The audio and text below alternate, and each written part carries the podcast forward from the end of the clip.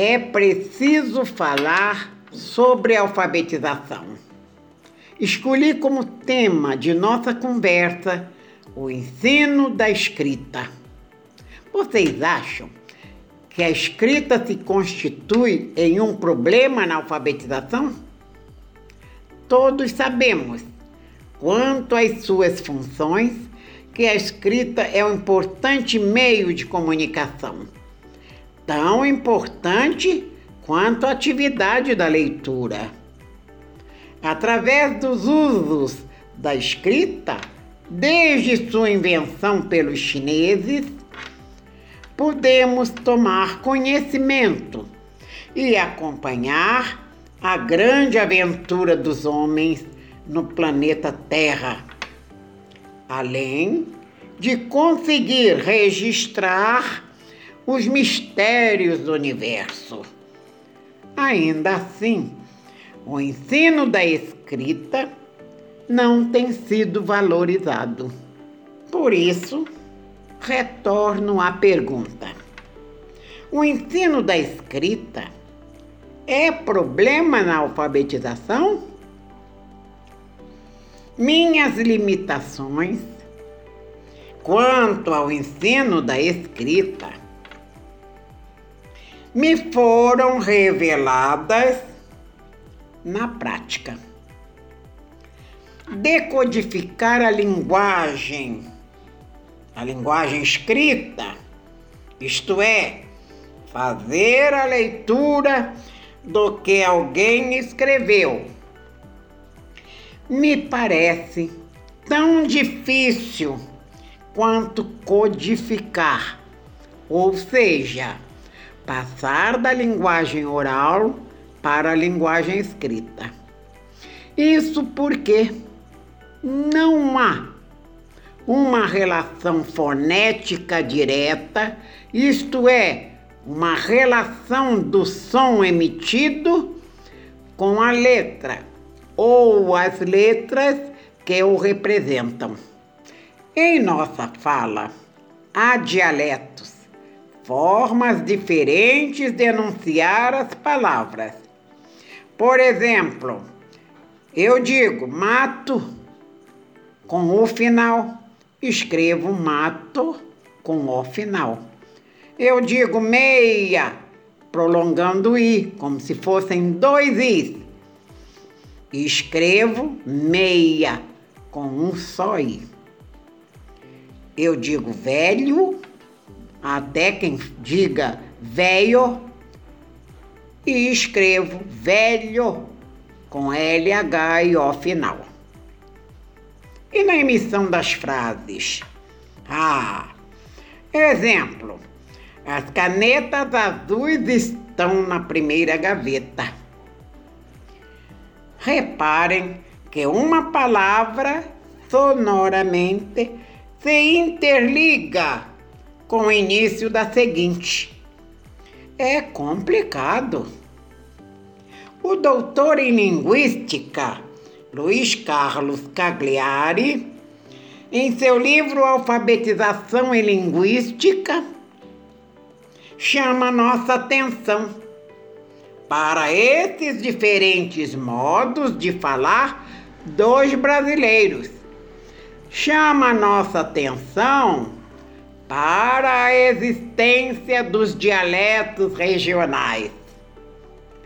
Diz o doutor Luiz que são falas que nós, os alfabetizadores, nunca devemos considerar como incorretas, sob pena de deturparmos a consciência do alfabetizando, consciência sobre sua linguagem oral, isto é, sobre sua fala.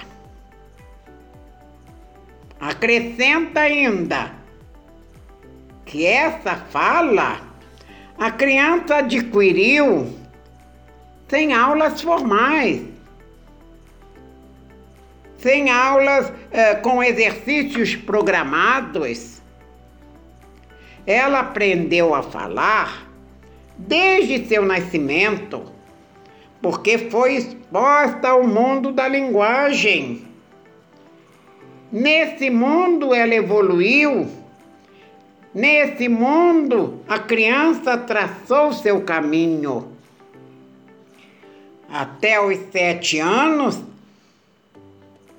ela usa, ela entende a linguagem de seus pais, excetuando-se, é claro, as crianças portadores de, de deficiências. Essas portadoras de deficiências por motivos de fome, saúde e outros motivos. Então concordamos com o Dr. Luiz. A fala é espontânea. Contudo, a leitura e a escrita não o são. Não. Leitura e escrita vão precisar de intermediação. E quem são os intermediadores?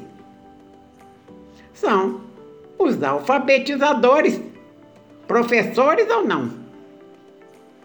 E mais, o próprio alfabetizando percebe que não há correspondência entre sua fala, isto é, seu pensamento, e o registro gráfico, a escrita. Essa escrita que lhe é ensinada e cobrada. Agora, atenção! Se o alfabetizador não tiver conhecimento desse problema, não o solucionará.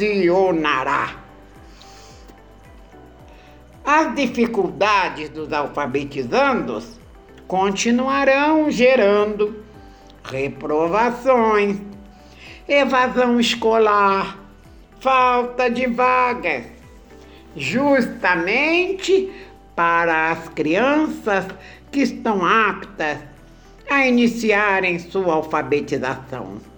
É um círculo vicioso. É trágico. Estas informações são ótimas para os gestores ao elaborarem seus planos administrativos no âmbito da educação. Há 32 anos e mais, como profissional da educação, observei e ainda observo este problema. Mas das vezes atribuído a outros fatores, fatores dignos de nota mas não da importância e urgência desses que foram mencionados pelo Dr. Luiz Cagliari.